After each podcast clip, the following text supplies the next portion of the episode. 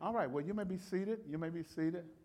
Uh, tonight, uh, lesson we're going to be dealing with John chapter 5. John chapter 5.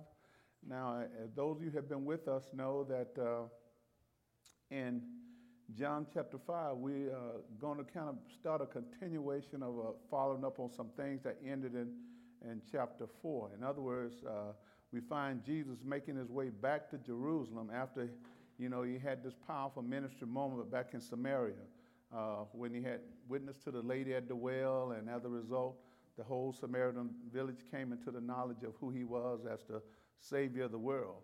So now, after those events occurred, he, had, he made a quick stop and healed a, a government official's son. We saw that. And so, upon returning to Jerusalem, it was uh, a time for one of the feasts of the Jews.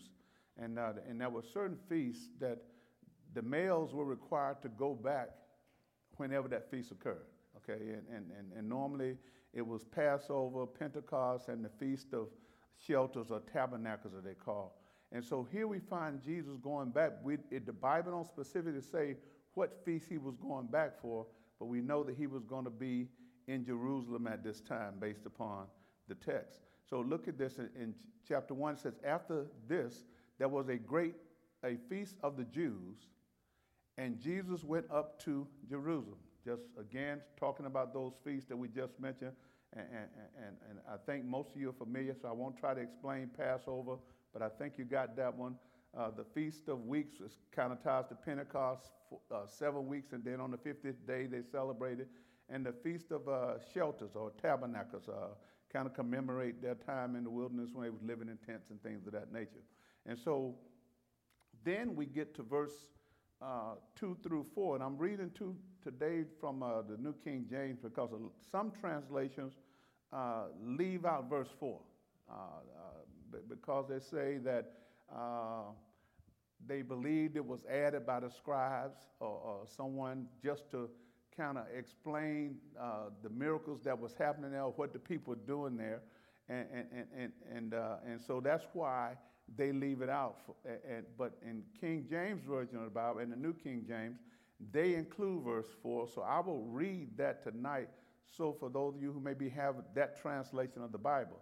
And so he says, Now there in Jerusalem by the sheep gate, uh, a pool, there in Jerusalem by the sheep gate, a pool, which is called a, in the Hebrew, Bethesda having five porches. In other words, there is talking about Bethesda, Hebrew translation mean a house of kindness. So this was a place that people could go, and these five porches uh, kind of represent uh, uh, tenant areas, if you would say, around a pool area. And, and, and being around these pool areas, being with that name, House of Kindness, it looks like people were going back there because they were looking for a blessing of some sort. And, and so he says, now look at this. In these in these, talking about those porches, lay a great multitude of sick people the blind, the lame, paralyzed, waiting for the moving of the water. He says, For an angel went down at a certain time into the pool and stirred the water. Then whoever stepped in first after the stirring of the water was made well of whatever disease he had. So this appears to be that uh, it don't specify a, at a particular time or particular season. It just said that these people must have believed that there was healing power in this water when the angel came down. You know, there are places you can go in the world today where people go to these springs, underground springs, and all that because they believe that there's healing power connected to them based upon the resources or based upon the minerals that's found in it. Now, here it specifically saying the angel came down and stirred the water. Again, this is a passage that is not found everywhere, but, but for whatever reason, when he stirred the water, it leads us to believe that whoever got in first was healed. Okay? Which made it, you know, boy, you had to be in line and, and hope that you can get in first, you know? And, and, and, and, and this man now, who had been in this situation for a while, you know, when we look at five through eight, he looks like man, he had been sitting this line for a long time. And you would think that, man, if you've been in a condition for 38 years, you would have figured out how to get to the front of the line or how to get to the front of the pool, something. I mean, you, but, but, but, but it lets us know that sometimes people can be in a position or a predicament for a long period of time and kind of get comfortable in whatever it is they're going through. Major, go ahead. But, you know, but it, it seems like, like to say that, okay, if you get here first, it wouldn't be like God will make it a race. I mean, you know, you know what I mean? Like a competition. Okay, if you get here first, you're going to get healed. Yeah. I just don't, that, that just doesn't. And, and again, I didn't want to go into and talk about that in it deeper, but because of that, the mindset out there, why would God do that if He was going to heal people? Why would He make it look like a race or competition? So somebody, some say that okay, this may have been some type of superstition that they would practice and feel like if you get there first, you get healed. And so therefore, I think around that kind of mindset, that's why this passage was de- kind of debated, and certain translators of the Bible took that out because it didn't really matter to what Jesus was going to do for the man. Whether they, he was there first or last had no bearing on the fact that the man had been sick for 38 years and the fact that Jesus was going to heal him. Okay, but but we read it because it's here, and, and again, I, I, tried to make it make it known to you that that uh, disconnect there with various translations of the Bible. Now, when we get to verse five, the Bible says, "Now a certain man." Was there who had an infirmity 38 years. When Jesus saw him laying there and knew that he already had been in that condition a long time, he said to him, Do you want to be made well? So obviously, Jesus had the ability to tell what, what's going on with people's lives. You know, he, he had this ability, and so he knew that this man had been there for a while, so he just asked him a simple question You've been sitting here all these years, do you want to be made well? And, and again, going back to what I said earlier, sometimes your will and wanting to be made well can impact your faith. And so, therefore, some people will sit in a predicament or a situation and never take any action to be healed. And so it also lets us see that Jesus was not going to do anything against his. Because he said, now, if you want it, you can get it. But if you don't want it, I'm not going to force it on you. And that can look at the same way we ought to see when it comes to salvation. God does not force salvation on anybody. It's up to us to make a choice to accept Jesus Christ as our Lord and Savior because if He forced us to, then our will would not be at play. And so he gave us free will, and Jesus gave this man an opportunity to exercise his free will. Okay? Yes.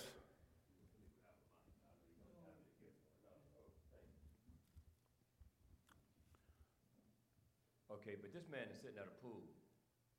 But when we read the Bible, we have to put ourselves in it because there are people who are in hopeless situations regardless of where we find ourselves, people are in hopeless situations. And Jesus still comes to us and asks us, do we want to be made well? Whether it's poverty, whether it's homelessness, whether it's drug addiction, whatever it is. Because we all find ourselves in a state of hopelessness at one point in time or another. And we can come and try to encourage people as well as we can. But the bottom line is, if they don't want help, they won't get help. And, and that's true, but, but, but at the same time, I think having a hopeless state of mind is a choice. I mean, situation can be bad, but I don't have to look at it like there's no hope because the Bible tells us to hope against hope. Even when it don't look like it's going to get no better, we still have to hope. And so we are hoping for things because that connect our faith. We're hoping uh, for things that we have not seen. And so therefore, when, when doubt or whatever comes in, we still have to hope against that doubt. Right. We Papa have said that, Pastor, because this man has been in that situation 38 years, not 38 months or 38 minutes. He's been in this situation a long time. And people find themselves in this stuff as, as well. And like you said, it's not like there isn't hope, but because we get to a point, we give up. Well, that, now that, and I think that is true. I do think that some people will give up where another person will keep fighting, keep going, keep trying, and, and believing that they, again, hoping against hope and put the results in God's hand.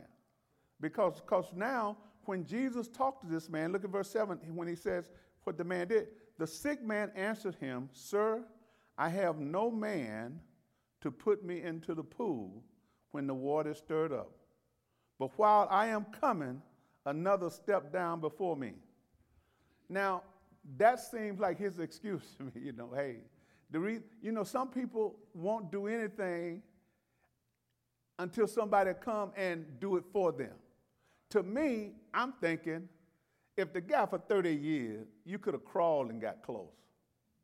I wouldn't have been waiting for some man to come and get me. If I could use my arm to crawl, he had to get, you know, he had a mat that, you know, he was getting around somehow. And so what I'm trying to say, to just say I'm waiting on somebody to do something for me when I'm, there's some things I can at least attempt to do for myself. Y'all, y'all following what I'm saying?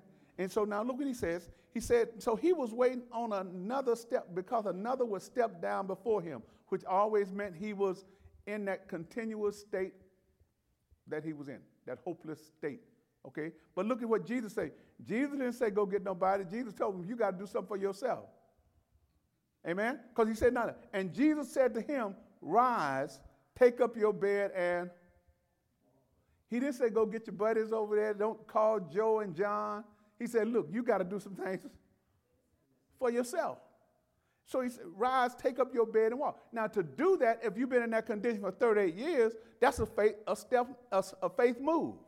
And so sometimes when God tells us to do some things or gives us instruction, sometimes it's a faith move.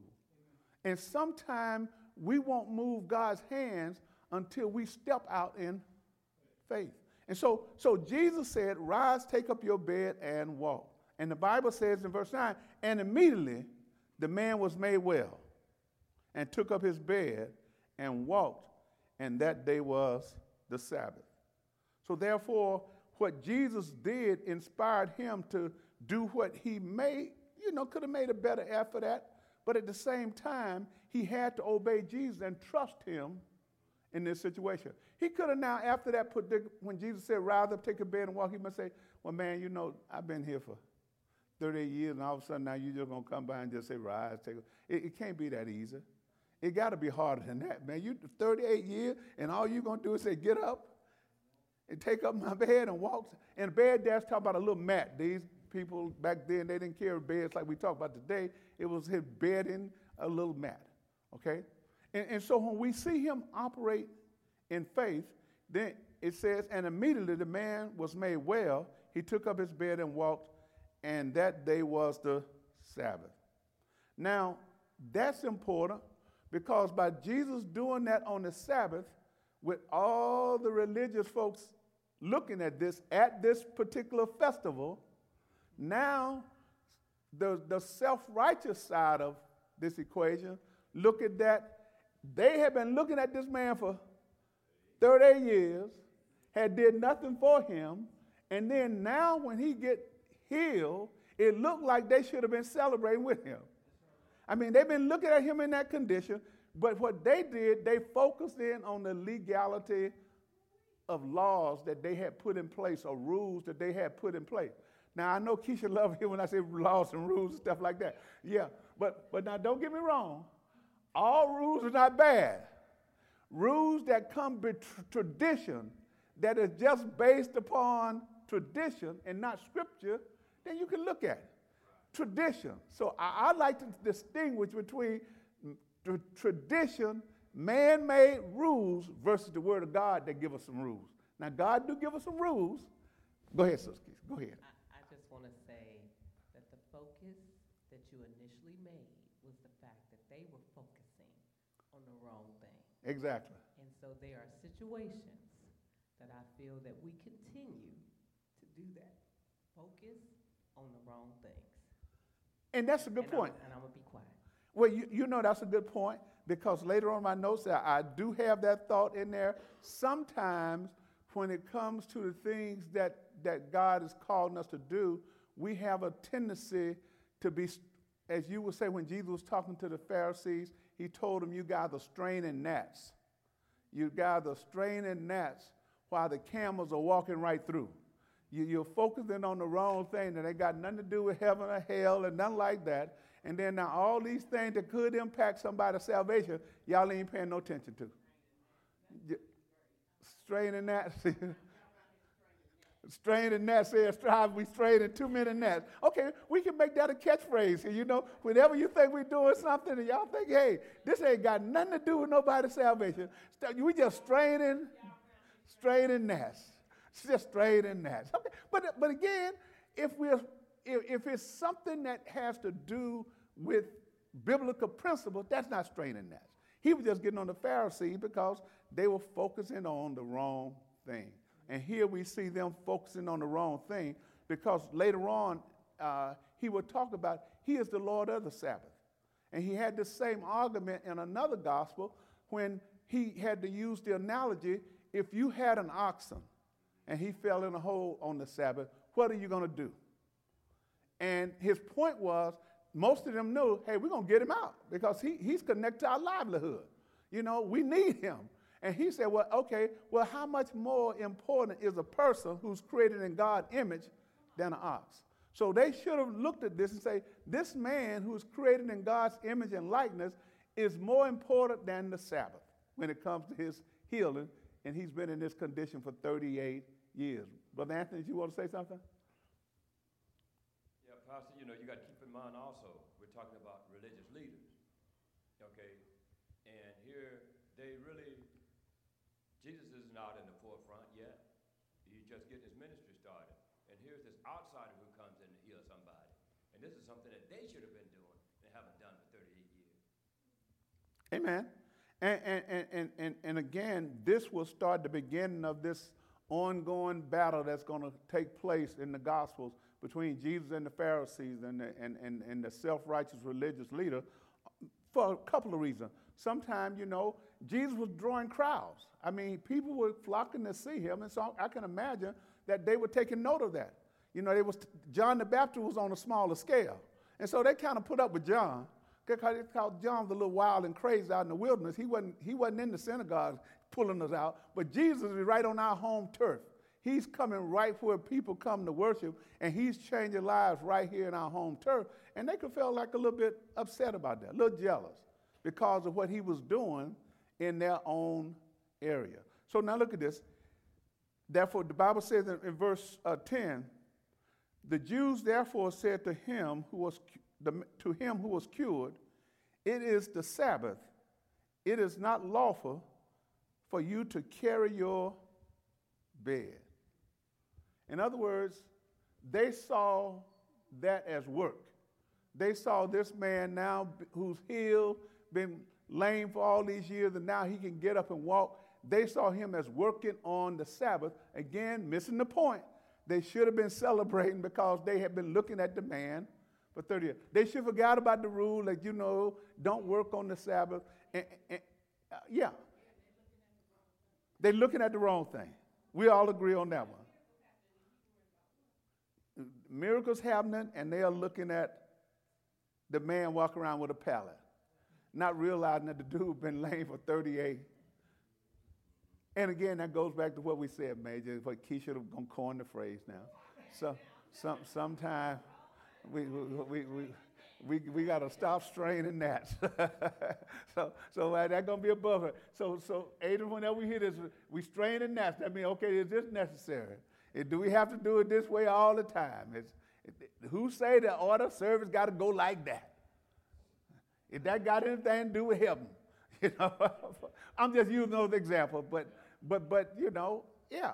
And I'm open for change if it if it's not going to change what we believe and who we believe in, but if just changing methods, how we do something versus what we do and who we worship.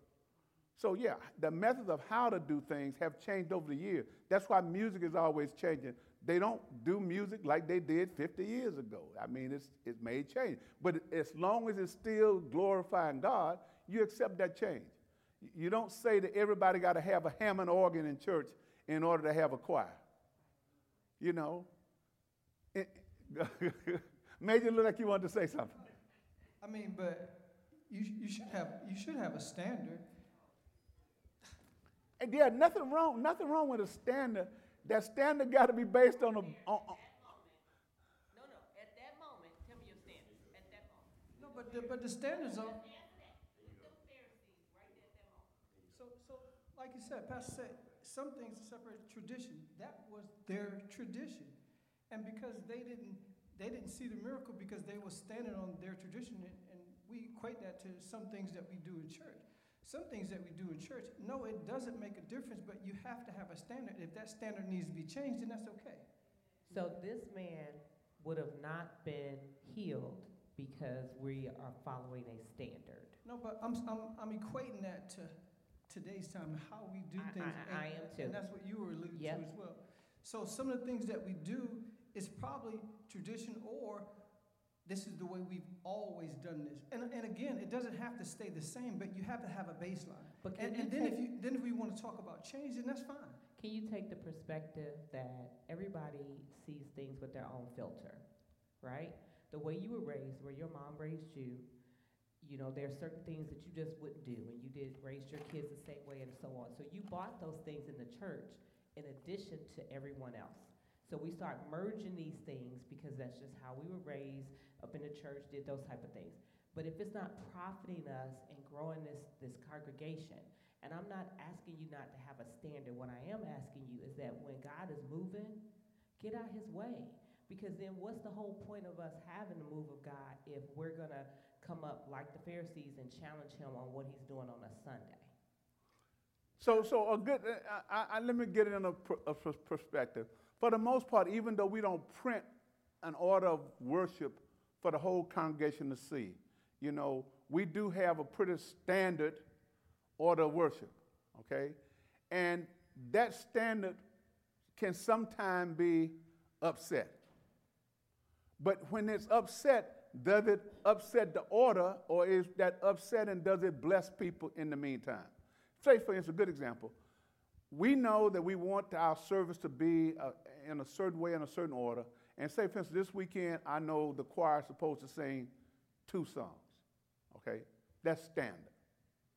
But if something happened on the second song and people get caught in a place and they're worshiping and they sang three songs, pastor got to deal with that.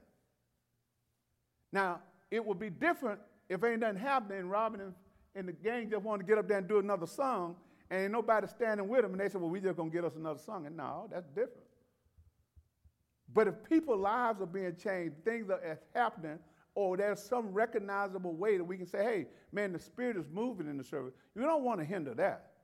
But at the same time, if we got an order that we do certain things, you know, you still want to try to respect that order without looking like the order is gospel, because we can flip the order around from time to time uh, if we want to. And so, hypothetically, after a Sunday, we could relook at that whole order of service and say, hey, we're going to flip this around and do this first, this second, and all that. And still establish some new standard, which was what I think you or Keisha said, standard had to be addressed. Say, for instance, before COVID, our service was a whole, in a whole different order. But because COVID came and certain things happened, then the order of service got changed. Now, when some people came back after COVID, they were surprised. Hey, why is this happening and not happening?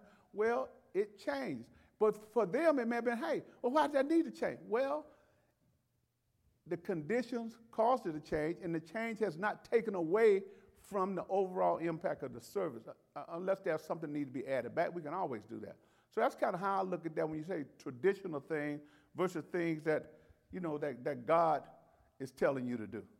This my, let me make this point on it. I appreciate everybody's opinions because that's what make the church work.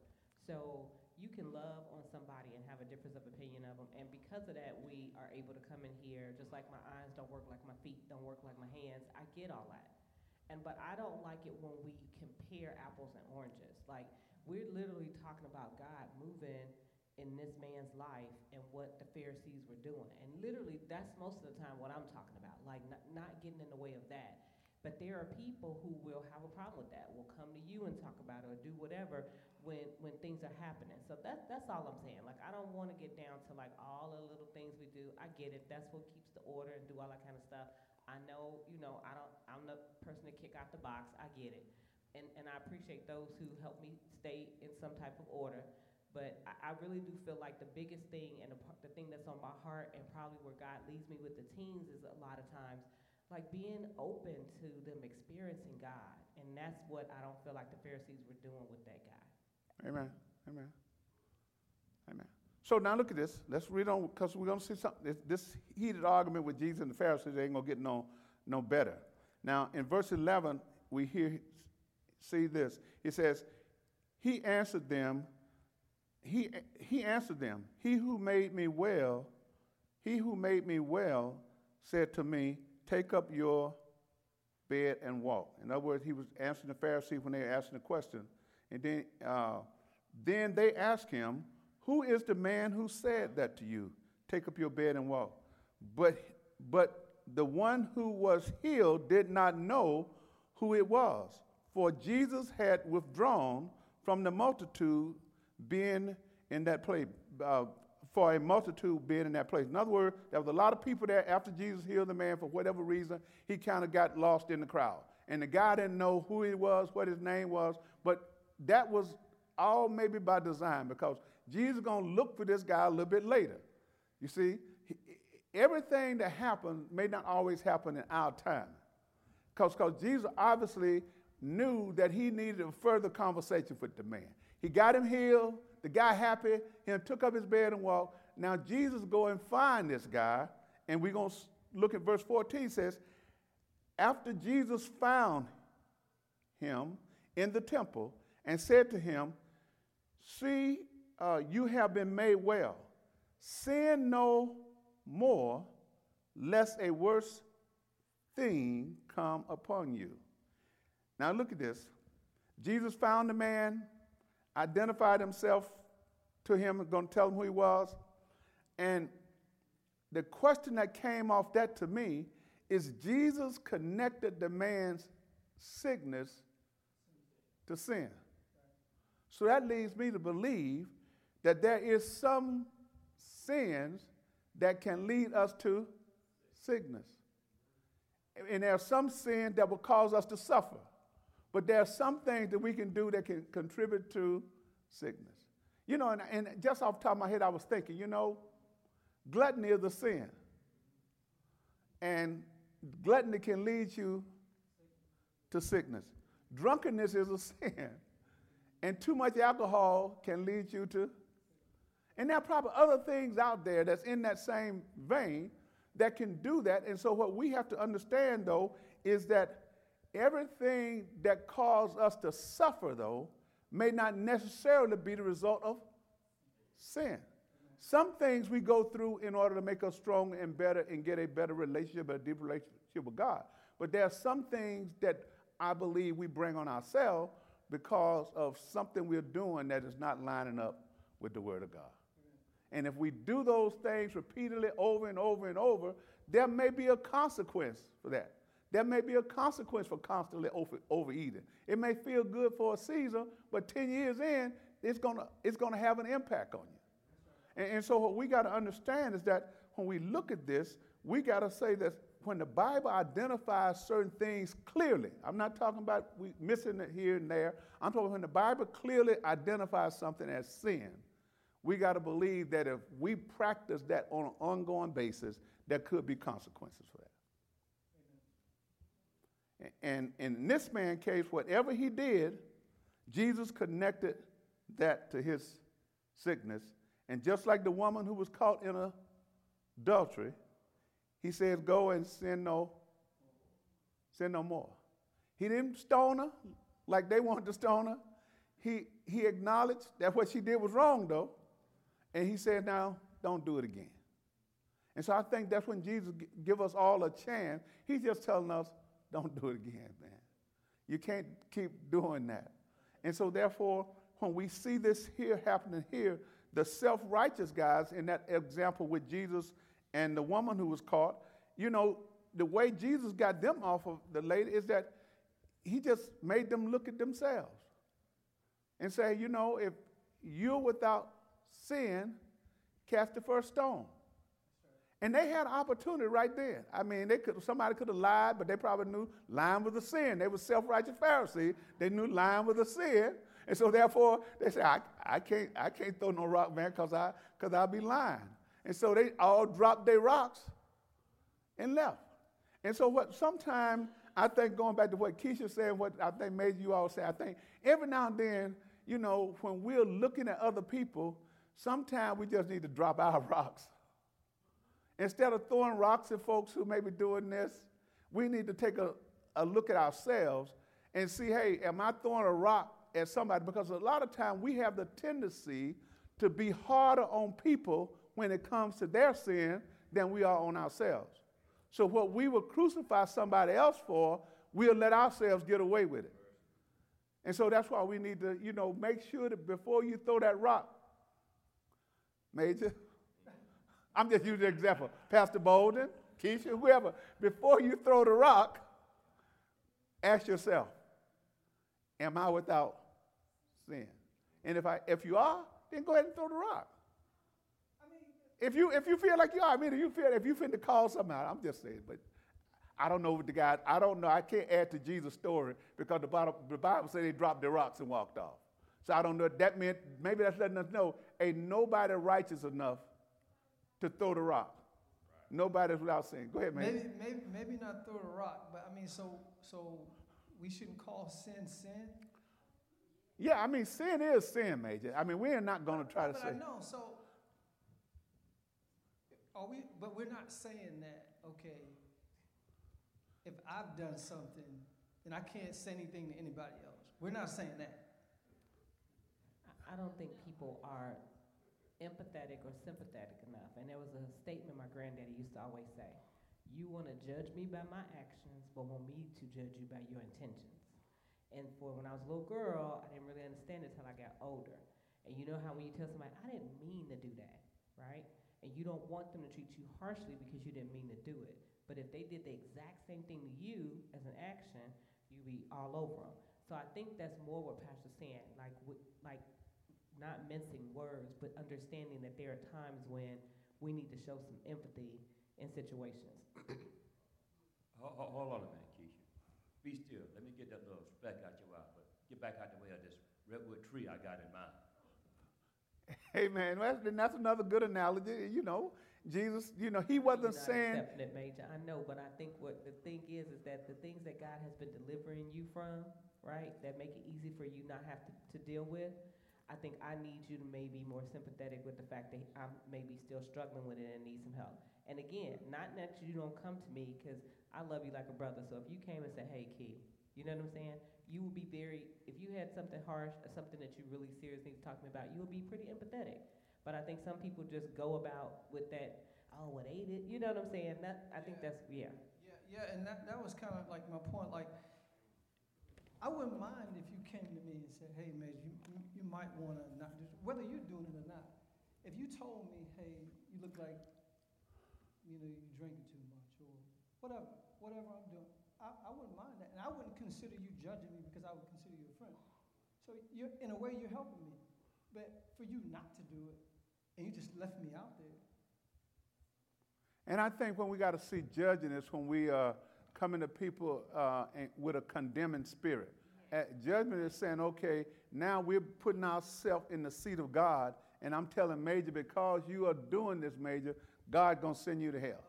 And, and, and that ain't my call. My call is to say, Major, you know, drinking too much alcohol is a sin. But even if it's a sin, God can still forgive you of your sin. So my is so so. But I think because people always put us on defense because now if I come to you, Major, the friend, say, Major, man, you you're drinking a little too much. You're gonna holler, stop judging me. Well, I'm not judging you. I'm just saying, you know, based upon how I see you when you drink, you're drinking too much. But if I'm afraid now because you're going to tell me, hey, stop judging, I- I'm going to say, Major, I'm not telling you you're going to hell. I'm not telling you God don't love you. I'm just saying, based upon the scripture, you're drinking too much because you're getting drunk. Now, if you just, you know, having your daily glass of wine with your dinner and all that, that's one thing. But if you get drunk, yeah, you got to call your friend out when they're getting drunk. And, and Yeah. Yeah, and I it says it's a way to do that. If you do so in love, then exactly. Yeah, yeah. Yeah, that's what I was gonna piggyback on. If you're doing it in love, then that's an entirely different matter altogether. Because oftentimes, you know, you can come and say, or you can witness or, or state even, um, I've been there and done that, you know, and this was the result, so I, I'm Right. informing you, you know, advising you not to do that. And it's all in love, but judgmental, yes, that, that's a totally different perspective. And that might be why God used stones. why he use Meta- metaphorically, when you think about that, I mean, they wasn't there just in her face telling her you this, da da da. They would throw, throw some stones at her. Yeah, yeah, Pretty harsh. that was hard. They, they, I they, if you ever been hit by a stone, but okay. All right, Adrian, did you want to say something? No? Okay.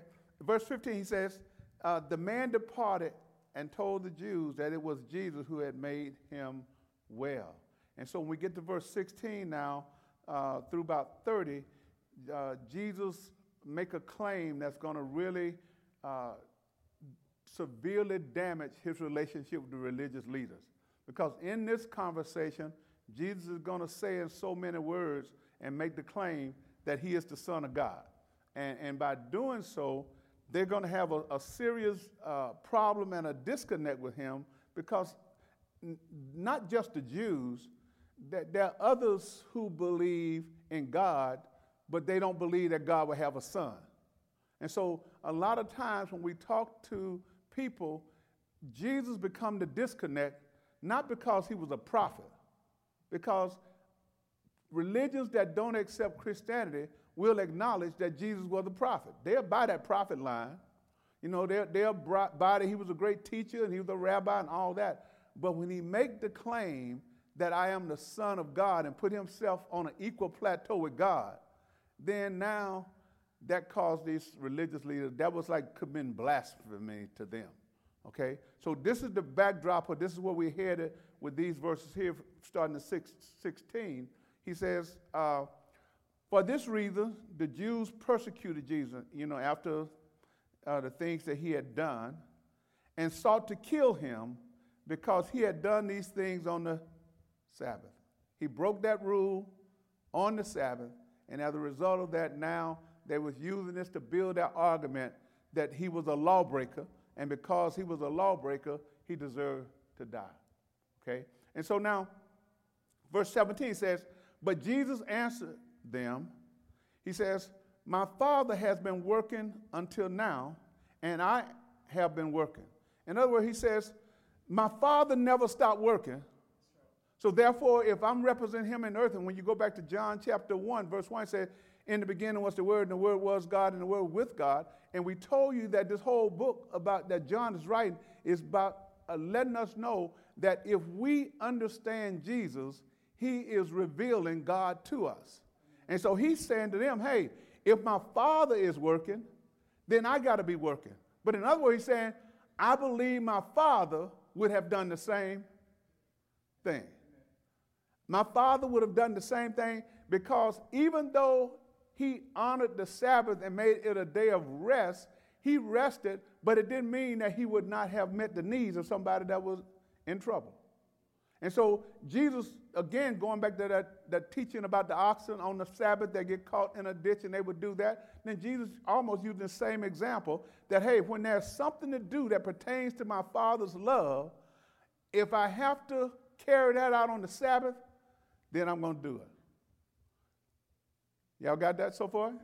And, and now look at verse 18. He says now in verse 18 of uh, uh, uh, uh, John chapter 5 says, Therefore the Jews sought to kill him the more because uh, he had not only broke the Sabbath, but he also said God was his father, making himself equal with God. And that was a serious thing for a self righteous Jew to hear Jesus say, Hey, you know, they looked at the name of God in, in, in such an uh, awesome way that in some of their writings, they didn't even spell the word God all the way out. They leave letters out so that you just didn't even say the name, Jehovah, you know. And, and that's why in some of that literature, you get a Jewish Bible today, some of them in Hebrew, they will say G OD in reference to God when they put it in English. They don't say the whole thing because they, they, they held his name and him in such high regard, but they missed the mark because they believed he would never have a son. And again, that belief is where is one of the reasons I believe that we have many different religions. Because everybody would not accept Jesus as the Son of God, but everybody in most other religions have a figure that they have uh, that they say founded or started or is the key figure in their religion, and therefore they consider Jesus on par with him. Whether it's Muhammad, whether it's Buddha, whether it's any other major religion. So they see that, hey, Jesus was a great prophet, a great teacher, but this Son of God thing. And so, with that mindset, you get this gospel where people don't want to talk about God below the God level, meaning that let's keep the conversation at God so we can make everybody happy. Because I saw, I think it was one of those uh, big celebrities did this analogy because they, they was practicing spiritualism, you know, because now people, everybody's kind of saying they spiritual, and that's true, but they have kind of used that to kind of keep from having to say anything about Jesus and talk about God directly. But what the, the analogy I see someone use that, okay, we all believe in a God, a higher being, an energy, a force sits up at the top of this mountain. And every trail lead to that, or lead to him. And so whether you're on this trail and call yourself a Christian, it don't matter. If you're on this and call you Hindu or Buddhism or Judaism or Islam, it's all going to the same thing. And what we do on the way up the trail, we insert Jesus which mess up everybody else's theology because now we insert, he said, I am the way, the truth, and the life.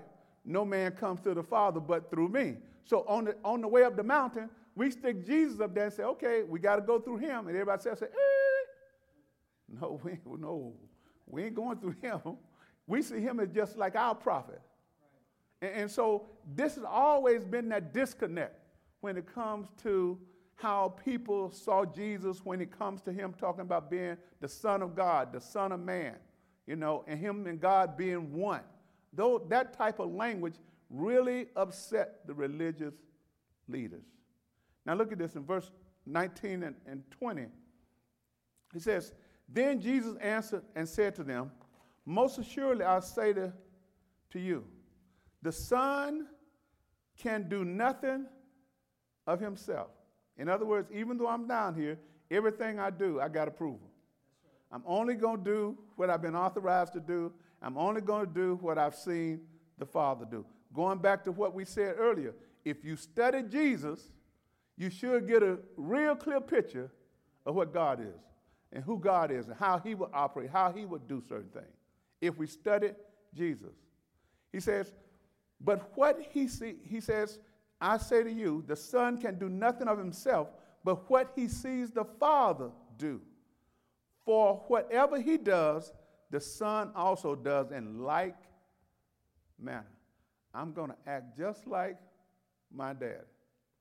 And if you know me, you know my dad. If you know me, the Son, you know the Father.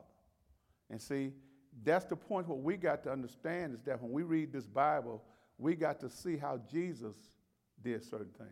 Because if we do things like he did it, then we will be lining up with the Father. See, he's our example. He, he's the one that give us a, a snapshot, a view of what God looked like.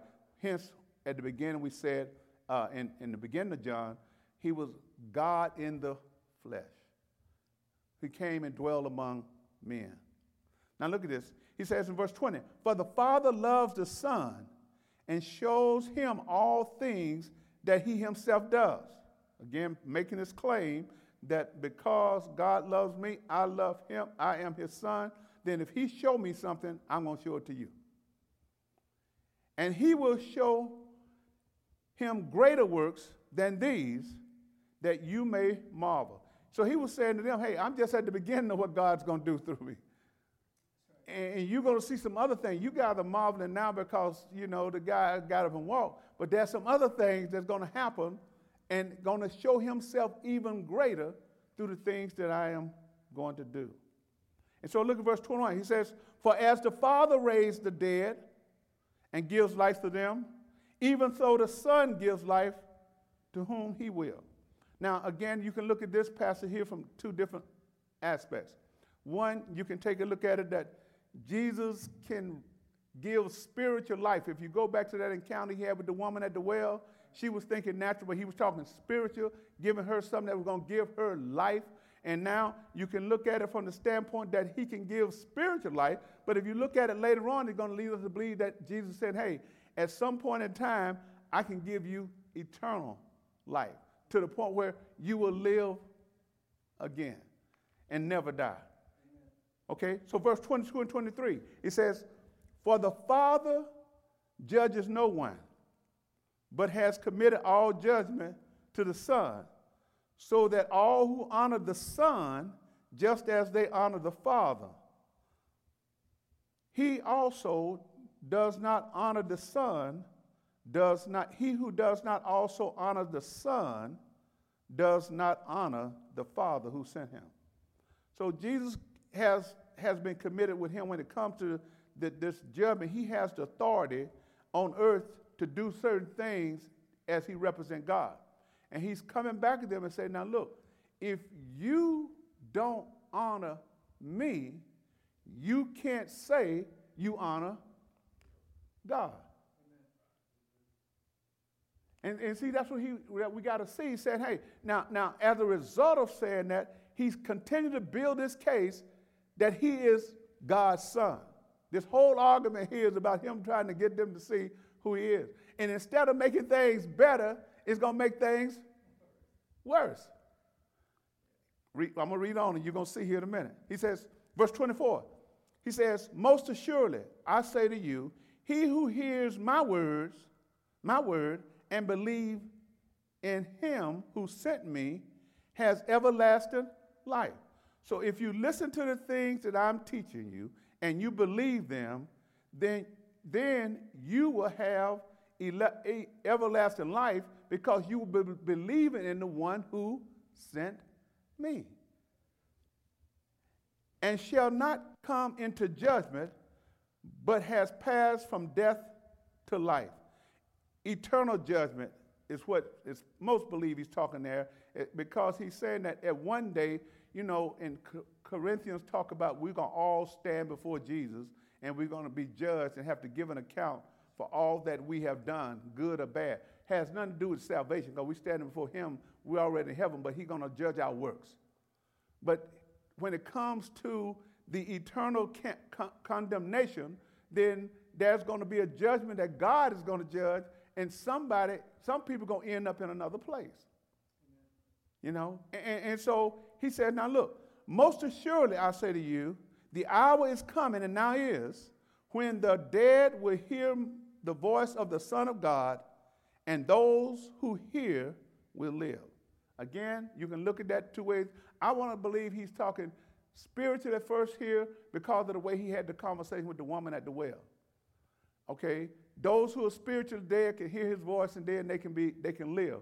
But at the same time, because we know he's coming back, you can even tie that to the fact that, okay, this may have to the, something to the fact that if you listen to his voice now and you accept him and live like God wants you to live, then when he comes back, then you're going to live again and live forever. Verse 26, he says, Now look, for as the Father has life in himself, so he granted, has granted the Son to have life in himself. You know, uh, and that's why Jesus could say, I am the way, I'm the truth, and the life. You know, I can give life. This John, we're going to see this later on in John, talks about Jesus being a lot of things. John's one talk about he the bread of life, he the water of life. He's saying, hey, I have the ability to give life to anyone who would accept me as the Son of God. He said, it has given him authority to execute judgment also because he is the Son of God. Now look at verse 28 and 9. He says, Don't marvel at this, for the hour is coming in which all who are in the grave will hear his voice and come forth. Now, that may allude to the resurrection. Okay? Those who have, now look at this, those who have done good to the resurrection of life, and those who have done evil, good here in the context we talk about, good is when you accept Him. Okay, this ain't talking about your everyday deeds here. He, this context here is talking about Him. He's trying to convince them who He is. So He's saying, now look, those who have done good by accepting me, you're going to wake up to the resurrection of life. Those who have done evil, so Jesus sin rejected Him as evil to the resurrection of condemnation. Which why we hear people say, everybody's gonna get up again. But everybody ain't gonna be treated the same, same way. And so now, by saying these things, we see in verse 30, 30 he says, I can of myself do nothing. As I hear, I judge. And my judgment is righteous because I do not seek my own will, but the will of the Father who sent me. He's righteous. I got to be righteous. So when I look at a situation, I'm not going to look at it in an unrighteous way because that would mean I would be showing you that my Father is unrighteous. Because I done already told you I only do the things I see Him do, and I'm representing Him in the earth, and I want to reveal to you, uh, uh, to Him as a righteous God and not an unrighteous God. Okay? Now, now look at this. Now he kind of shifts in these verses uh, where Jesus started looking at, you know, witnesses to support his case and to support his claim of who he was, you know. Um, and I want to just read this little comment here and kind of, because it kind of leads into what we're going to talk about, but it kind of support what is, uh, what, what is going to be said next. Jesus claimed to be equal with God, okay? To give eternal life, he made those claims, to be the source of life, and to judge sin. These statements make it clear that Jesus claimed to be divine, an almost unbelievable claim. So he called upon several witnesses to his divine being. So we're going to see here in this passage we read, he calls on John as a witness, he calls on his works as a witness, he calls on the Father himself and the scriptures and Moses, all as witnesses to who he really is. And so as we look at this and we see by reading the beginning of John, we saw how John represented Jesus. We saw from other books that when Jesus got baptized, the Father said, This is my beloved Son, in who I am well pleased. And when Jesus was on the Mount Transfiguration with the disciples, the three disciples, it was made clear to them again who he was.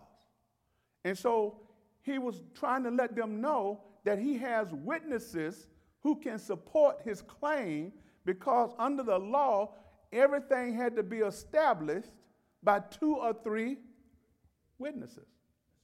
So he's saying, I'm not going to do anything outside the law. And, and our court system works kind of like that today. You know, when you want to convict someone, you got to have more than one witness, supposedly, you know, because someone else got to testify to the fact that they saw the same thing or saw whatever it is this case is about. And so Jesus saying, I'm no different.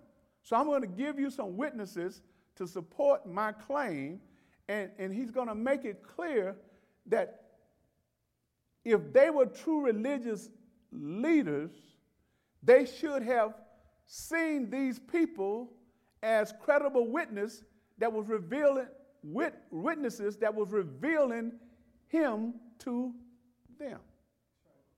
I hope y'all get this. I think it'll make sense when I start reading. And now look in verse verse 30 and 30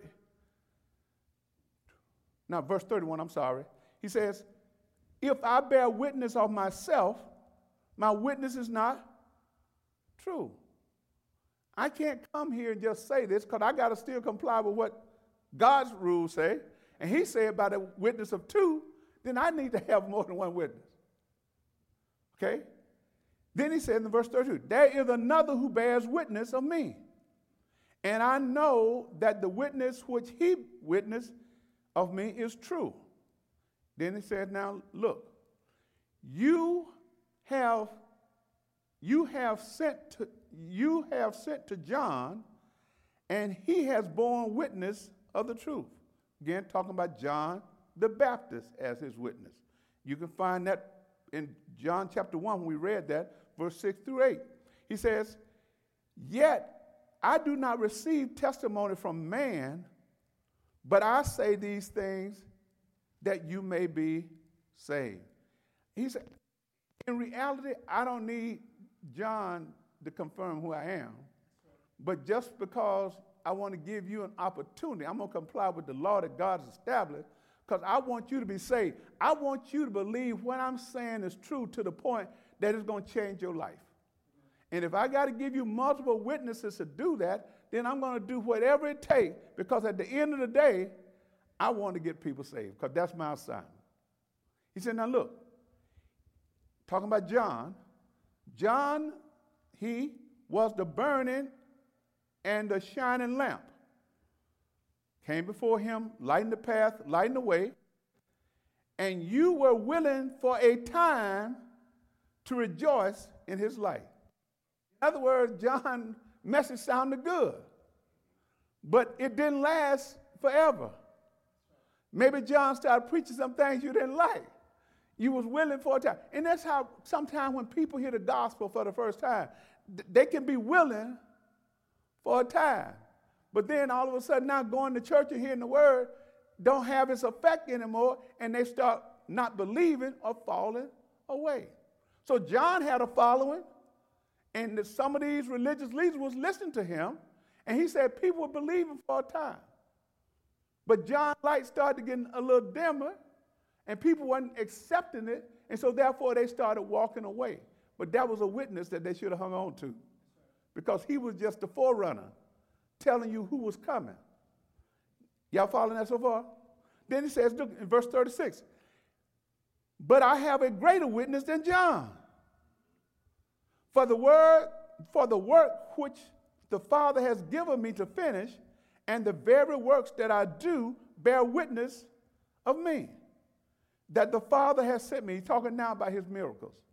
He's saying, Look, man, when you saw that dude get up after 38 years, that should have been a witness to you. you, you the light should have came on in your head.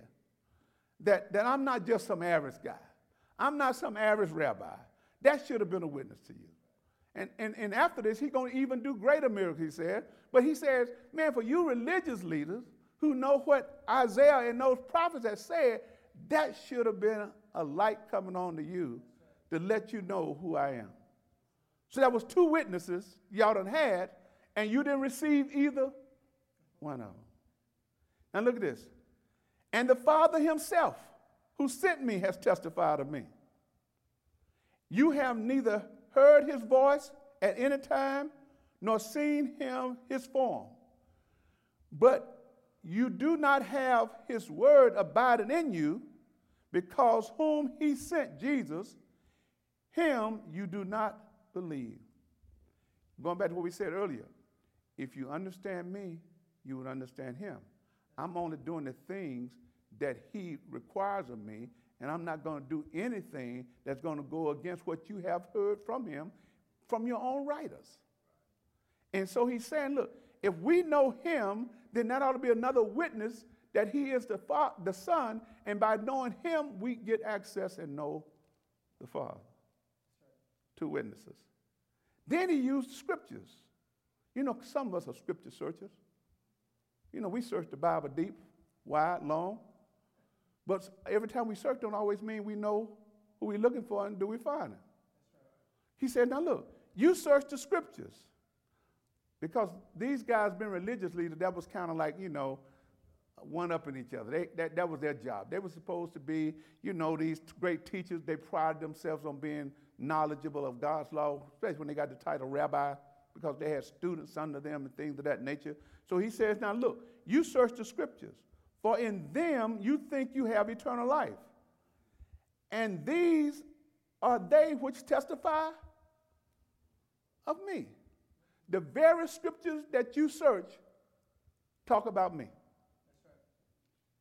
And you're reading them and searching them, but you don't see me in them.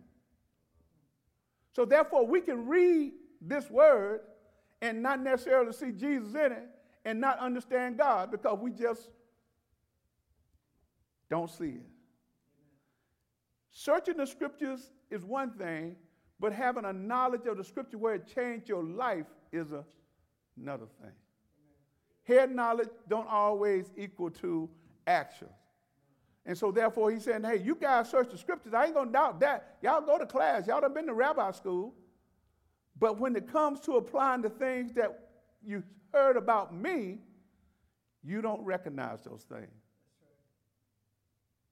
He said, now look, verse 40, but you are not willing to come to me that you may have life. I am the source of life for you. You search the scriptures and they testify of me, but you don't believe them enough to come to me.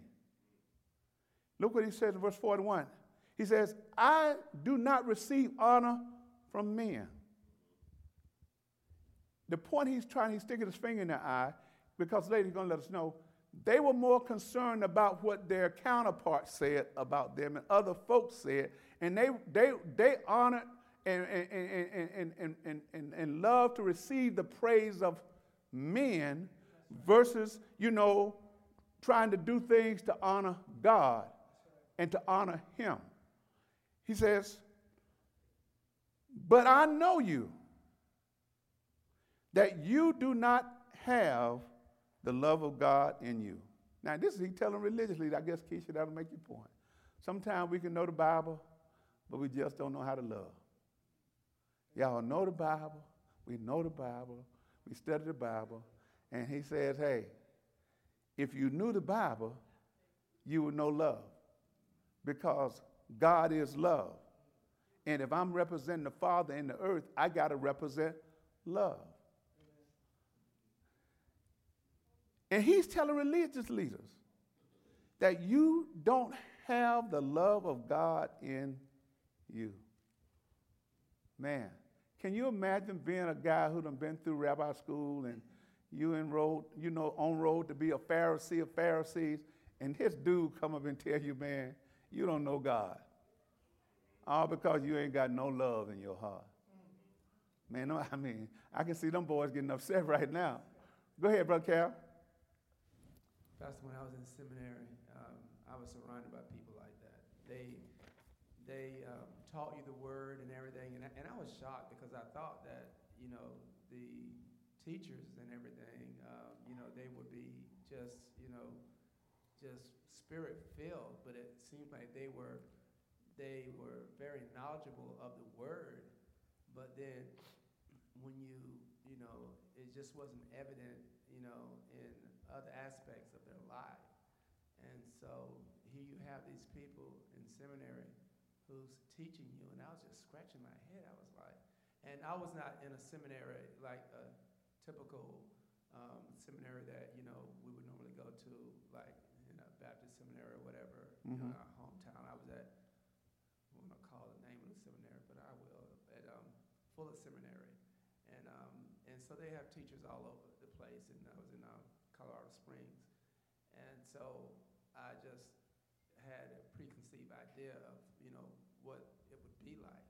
It just wasn't anything like it like I thought it was. It was just like going to college, mm. and it was a college professor teaching, and um, and they they knew the word and everything, but um, it was just um, there was no there was no um, uh, uh, nothing behind it. It was just head knowledge. So, okay. Yes. Amen. Amen.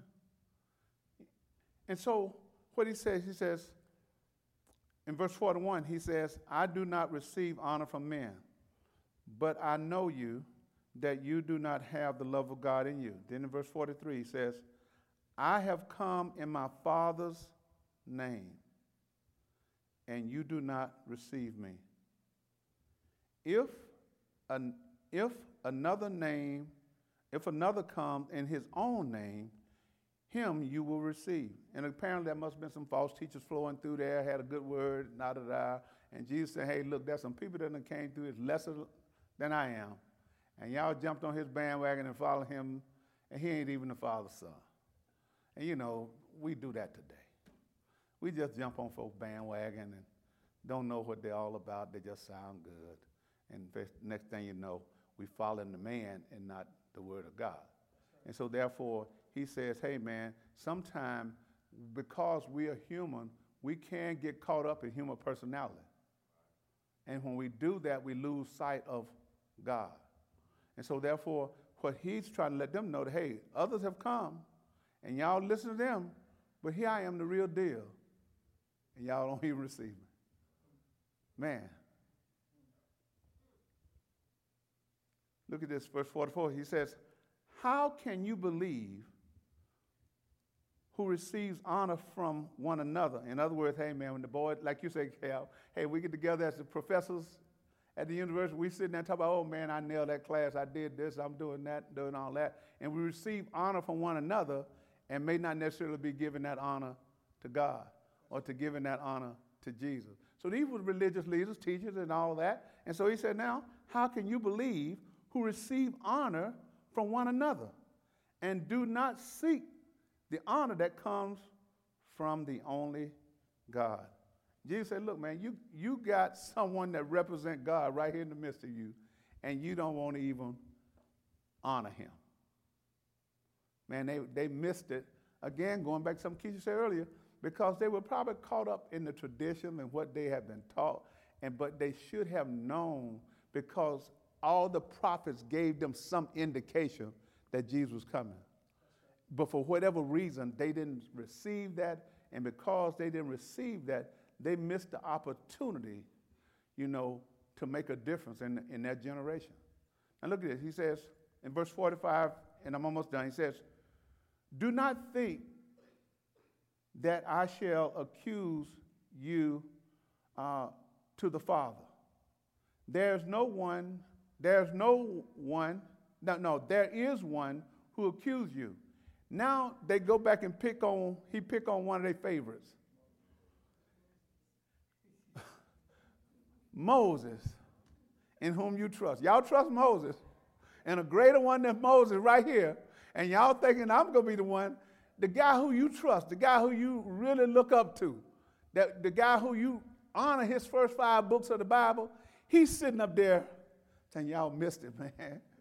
Y'all missed it. Y'all truly didn't understand. So Jesus said, Look, I ain't to have to judge you. That same guy that y'all look up to and hold in high esteem, he gonna judge you. You trusted him, and he's sitting there judging you. Say, man, y'all missed it. And I can imagine when he said that, man, them guys, man, he done brought in Moses in the argument. He done, all that spiritual stuff he brought in, but now he done brought in Moses. Mo, that's our boy, man. We, we look up, and now he gonna say, my boy up there gonna judge me. I, look, he said, now look, for if you believe Moses, you would believe me. So obviously, he's trying to let him know apparently, either y'all didn't believe it or you didn't understand Moses, because if you had understood all the things that he wrote and that you read, then you would know me and believe me. For he wrote about me. Wow, I can imagine this sitting there saying, What? We done read them five books of the Old Testament, the, the, the Pentateuch, and we didn't see you in there. They didn't understand what they was reading, even though they were educated.